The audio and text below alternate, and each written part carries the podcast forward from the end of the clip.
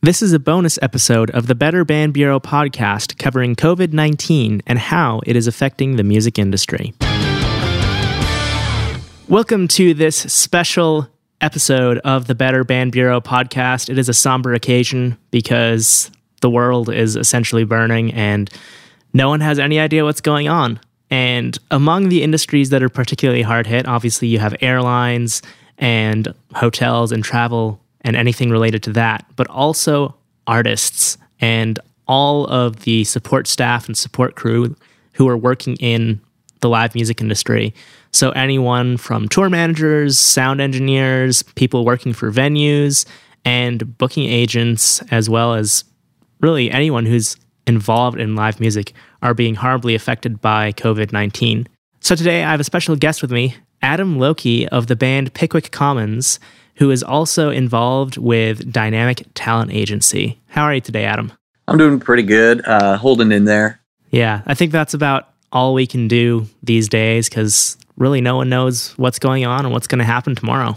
Yeah, yeah, absolutely. We, uh, you know, we were told it was probably going to be eight weeks, um, but really they're going to just play it by ear and extend that uh, that quarantine or or shorten it as as uh, the medical end of it develops.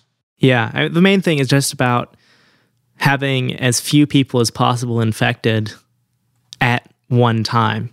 So I'm sure we can all understand why it's so important to self isolate. And I would implore anyone who's listening if you aren't self isolating, please do so as much as possible because that seems to be the only path out of this right now without really bad casualties.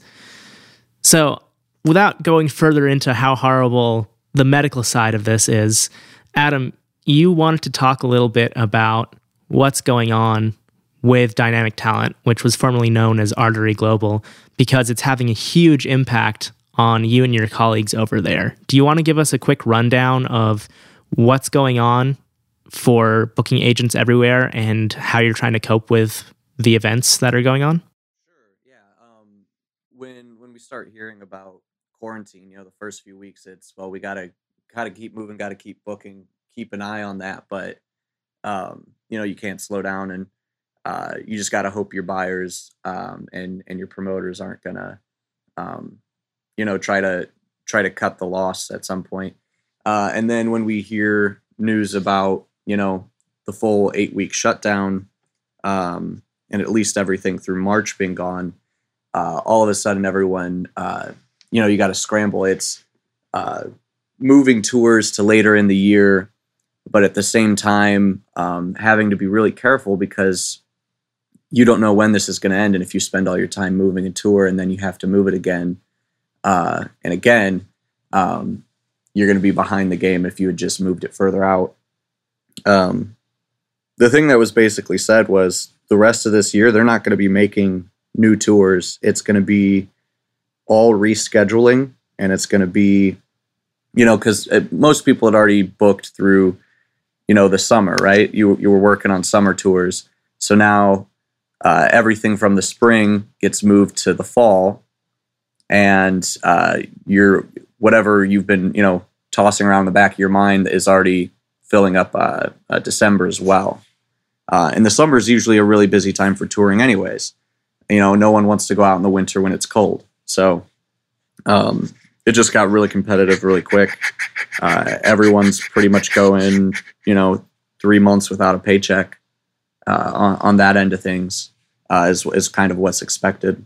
Yeah. And I think, you know, you're mentioning people are going without paychecks. It seems like the live music industry is particularly hard hit because so many people work on commission or a contract basis. They're not W 2 employees, they're 1099 or I, I don't know if commission would fall under W 2 or 1099. W 2. It is W 2. Okay. But it's not a traditional structure as somebody who works, you know, a nine to five, even though there are lots of booking agents who work a nine to five, and there are lots of people who, you know, a production manager for a venue might work a nine to five and then go work a show that night. They're on a W 2 most likely. But a lot of the people still have a non traditional payment structure. So that's why, at least in my opinion, the support staff for the live music industry are particularly hard hit because there's nothing that you can really do about it. Yeah, and I think um, I think a lot of the people who are musicians are also in like the service industry, like restaurants, because they kind of work with their schedules, right? Yep. And all restaurants are shut down, so they are all laid off there as well. You know, whatever your secondary income sources. Yeah. So I think it's it's pretty much everyone getting hit. Yep. I mean, this is somewhat unrelated, but my cousin, she lives in New Orleans, and I just talked to her mom last night, and she has three or four different gigs. She sings, she works in a bar or a restaurant, and then she does massage therapy. And all of those are gone. Yeah. Because social distancing. And as important as it is, it's still really devastating to many people. So I totally agree. Anybody who has a flexible side job is pretty much screwed at this point. Even Lyft and Uber are showing really terrible numbers compared to what they're usually doing. And personally, I would hate to be a Lyft or Uber driver right now because you never know if the person getting in your car is infected. So I wouldn't even want to drive right now if I was a driver. Yeah, and a lot of people who Uber are coming from an airport or something, right? They're traveling. Yeah. Or at least that's where the big money is, is where you pick people up from an airport and take them to town. So uh, I've been curious to see how DoorDash was doing just because um, all restaurants are still doing delivery right now, right? You're allowed to do takeout, you just can't go in. So they cut it down to just kitchen staff. But uh, then these people can deliver your food and, you know, you don't have to see anybody. Yeah, I don't know about DoorDash, but I know that Uber Eats has seen a massive boost. And I live in a, re- a really rural area, so we don't have any delivery options really. Like we don't have Postmates or DoorDash or Uber Eats. But I'm also kind of surprised that they are seeing this boost because personally, when I got back home earlier this week, I had already said to my fiance, I'm not going to order takeout or anything because who knows if somebody in the kitchen is sick. And it just seems that this virus spreads so easily. It's really affecting every industry. And it's not that you don't know who to trust because people aren't maliciously spreading it. They don't know for two weeks. Yeah. So you don't know if somebody who handled your food is infected and there's droplets of the virus on the container or something. So why take that risk? That to me is just another thing that unfortunately is going to hurt businesses, but my main priority is not getting sick. I'm sure it's the same for you, you know? Yeah, yeah. I'm not exactly sure how it spreads. Uh, I heard it had to do with, you know, uh, bodily fluids such as, you know, spit. So, like coughing and sneezing, obviously. Um, but yeah, you know, definitely just uh, doing simple things is really what is going to stop it. You know, like you don't need to do anything too crazy. I don't think, you know, you don't need to wash your entire home and uh, spray everything with disinfectant. Um, but you know, taking the basic precautions is gonna should be enough for most people. Absolutely. So back to dynamic, and I'm sure this is essentially the same for any other booking agency throughout the states or even the world. When you're rescheduling the spring tours for the fall and pushing the last thoughts off into December, are you guys already looking forward to 2021 or are you just in crisis mode right now and doing everything you can to prevent the industry from melting down completely yeah so um, you know 2021 is a thought but that's more for i think international artists uh, just mm-hmm. because mm-hmm. you know if, if, they're getting a work visa to come over uh, that you need to plan pretty far ahead and with this we're not expecting travel to open up and be easy for everyone soon okay any large venue, thousand cap up is is the battleground, right? Um, smaller venues, uh, it really depends. Um, uh, we've had, you know, we've we've been rescheduling a few tours instead of taking it to the fall. We're tacking it on to the summer tour uh, that was already planned and just extending the length if it wasn't with a with another band. Um, so you know, some headliners are just going to be much longer uh, cover more ground. Um, for smaller bands, it's it's kind of uh, playing it by ear as well. Um, what I've been doing a, a decent amount of is, uh, you know, just shooting random dates to people and being like, "Hey, think you could do anything with this?" Uh, and and seeing what um, you know, seeing the response we get because every promoter is reacting to this differently. You know, uh, promoters in New York, where it's been hit pretty hard, are way different than promoters in, in Montana right now and their, and their opinions on what's going on. And you know, uh, even locally, uh, we have the Hoosier Dome in Indianapolis, and that's that's where I'm located. Um, 200 cap venue, and originally it was just supposed to be gatherings of 250. So they got a few extra days of of shows in, and then they changed that. And you know, a small venue like that, uh, you know, we're all pretty worried about the hit. You know, those size venues are going to take uh, in like DIY spaces and stuff like that. Absolutely, and potentially, I mean, most larger venues are owned by you know Live Nation or AEG or anything, but there are also plenty of larger venues who are unaffiliated so are you worried about when you're rebooking all these tours that in three to four months, some like half of these venues might not exist anymore? Is that a concern for you guys? Yeah, it is. There's definitely uh, you know different buyers and different venues that that might um, end up going away by then. But we also think with everyone being hit, or at least I think with everyone being hit, uh, that there's going to be some government money to help keep a lot of places open, um, right? And it, that's not exclusive to the music industry. That's that's everyone. Um, and I, am no expert on all this going on. You know, I just uh, I, I, work under um, the head guy over at, at Dynamic, uh, Trevor, and you know I, I listen, right? Yeah, you pick up what you can pick up, and you got to roll with it, right? Yeah. So, uh, and I wouldn't even say you know, we're scrambling or anything. Luckily, when uh, this whole music industry got hit, uh, everyone kind of band together, and and um, you know, the promoters are more responsive than normal. These tour rebookings are going way faster than any tour booking uh, ever goes. So, um, and it's it's because you know these tours that were already announced and already on sale, they've already got tickets sold. So, um, they don't want to return that money and they want to be able to keep selling. So they really quickly want to turn these around and say, here's the new date so people can, uh, you know, still buy tickets. And what we're seeing is people are still buying tickets. Um, you know, it's for further out, right? Uh, and we expect, you know, the first few tours after the uh, after things get going again to be a little a little slow on attendance, but um, we still see some tickets selling. You think people are still going to be a little hesitant to go out in public, even if uh, health officials give the all clear and say it's safe to resume normal activities? I think at first, right? Um, I can't speak for everyone. Some people will, and some people won't. Uh, I think that depends on you know your age range, how healthy you've been in your life, if a vaccine is readily available. Yeah, absolutely. Those all seem like factors that people probably are, and if they are not, should be taking into consideration. Yeah. As far as you're also in a band, Pickwick Commons, which I interviewed you and Brandon, I think it was almost a year ago, in a series of YouTube videos about managing your own band. How are you and Brandon adapting with Pickwick Commons to what's going on right now?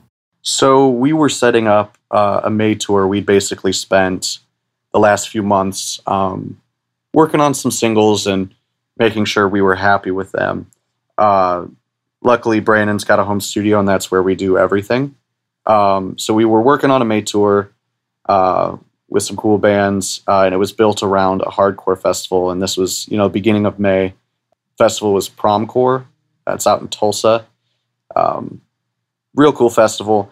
Uh, but essentially, what we what I heard over at Dynam- Dynamic was um, we're not sure when this is going to stop. In early May is likely uh, likely a no go. So like while the venue is playing it by ear and waiting to get um, approval from from the state or to see if it gets extended, um, you just kind of have to expect it to be a problem.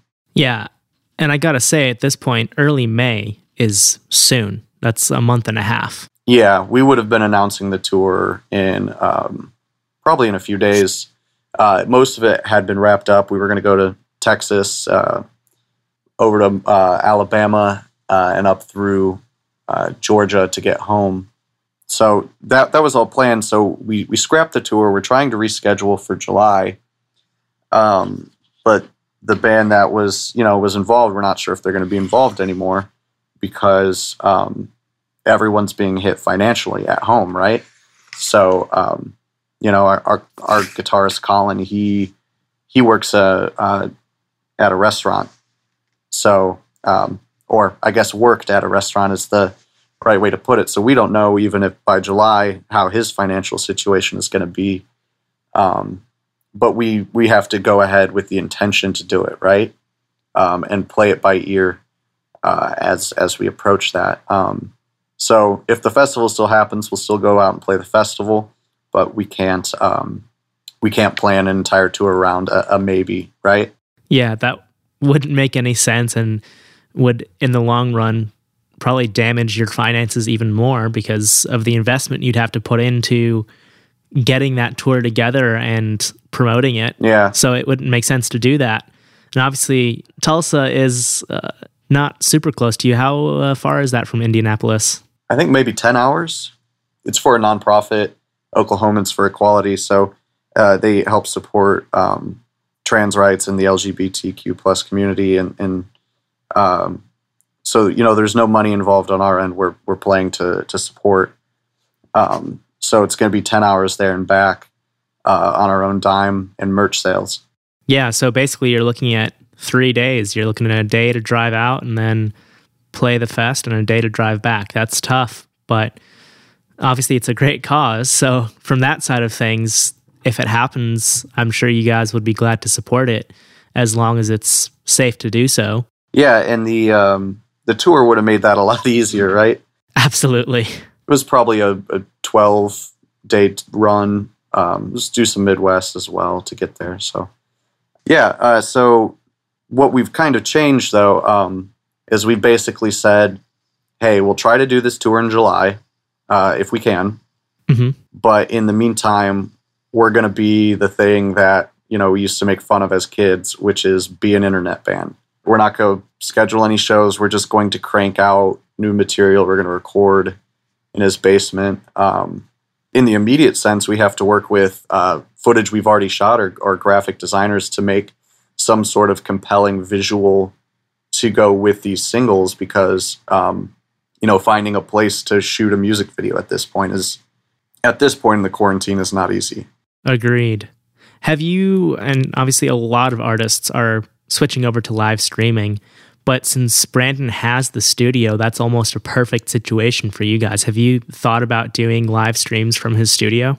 uh, so what i was looking at was um, Hate5six uh, Sunny uh, he's been doing these these video shoots uh, for anyone who doesn't know who he is he does um, live hardcore videos uh, and he just did the the code orange uh, album release show uh, Nice. in the empty venue. So uh, he's been doing a lot of stuff like that right now. Uh, I saw one this morning for Year of the Knife. So um, yeah, it was it was kind of top of mind because I saw something similar. Right. Um, our our immediate concern is finishing the singles we have, and then after that, um, depending on how long this quarantine is going to go on for, like if it's only eight weeks, you know, no no reason to change too much of what we're doing. Uh, but if it extends, yeah, live streams make sense, right? Just gives people something to do because, you know, a lot of the people that go out to hardcore shows go out to tons and tons of shows. Um, it's a small fan base, but it's it's very dedicated. So those people are going to be really missing it right now. And while, um, you know, a live stream isn't the same as being able to, you know, uh, two step and and and mosh with your friends or whatever, whichever way you enjoy it. Um, the social aspect won't be there, but at, at least the music can be. Yeah, absolutely. And it's something that provides fresh and original content using something you've already done. You know, you've written the songs already, but you can rehash them in a live setting to give people an opportunity to not just rewatch The Office on Netflix for the hundredth time, which I think isn't The Office being taken off right now. So They say that every few months, but uh, it's still there. Okay, that's good. That's good. I hope they postpone that till after the quarantine is over.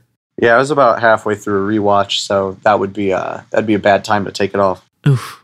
Yeah. I wonder what the numbers for Netflix and Hulu are, and to an extent, even Amazon. You know, I'm sure they have tons of people signing up for Prime just for the delivery options, but I wonder if their viewership is going way up right now because of all this. Yeah. So my day job is uh, RLX Acoustics, and uh, we sell through Amazon.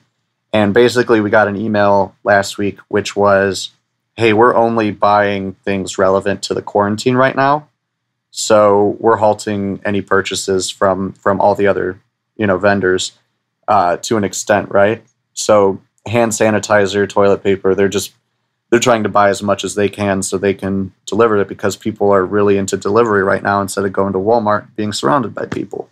So yeah, on that end, like Amazon's doing pretty good. They're they're making a lot of money. It's uh, but they're you know only they're only buying certain things right now. Yeah, they have to basically catch up to meet the capacity that's being demanded of them. So, for example, if they have the capacity to store, let's just say 10,000 items, which is probably way less than they would store in one warehouse, but let's say one warehouse has 10,000 items and they're selling 8,000 bottles of hand sanitizer a day, they're going to say, well, you know what?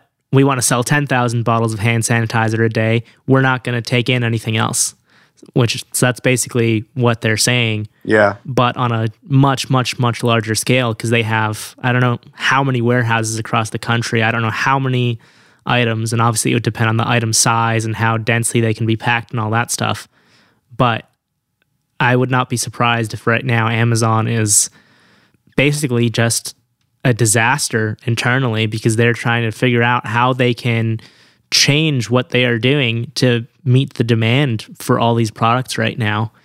And I actually read an interesting article this morning, which was that we do not have a shortage of toilet paper or other essential supplies. The stores are running out because they can't get deliveries fast enough.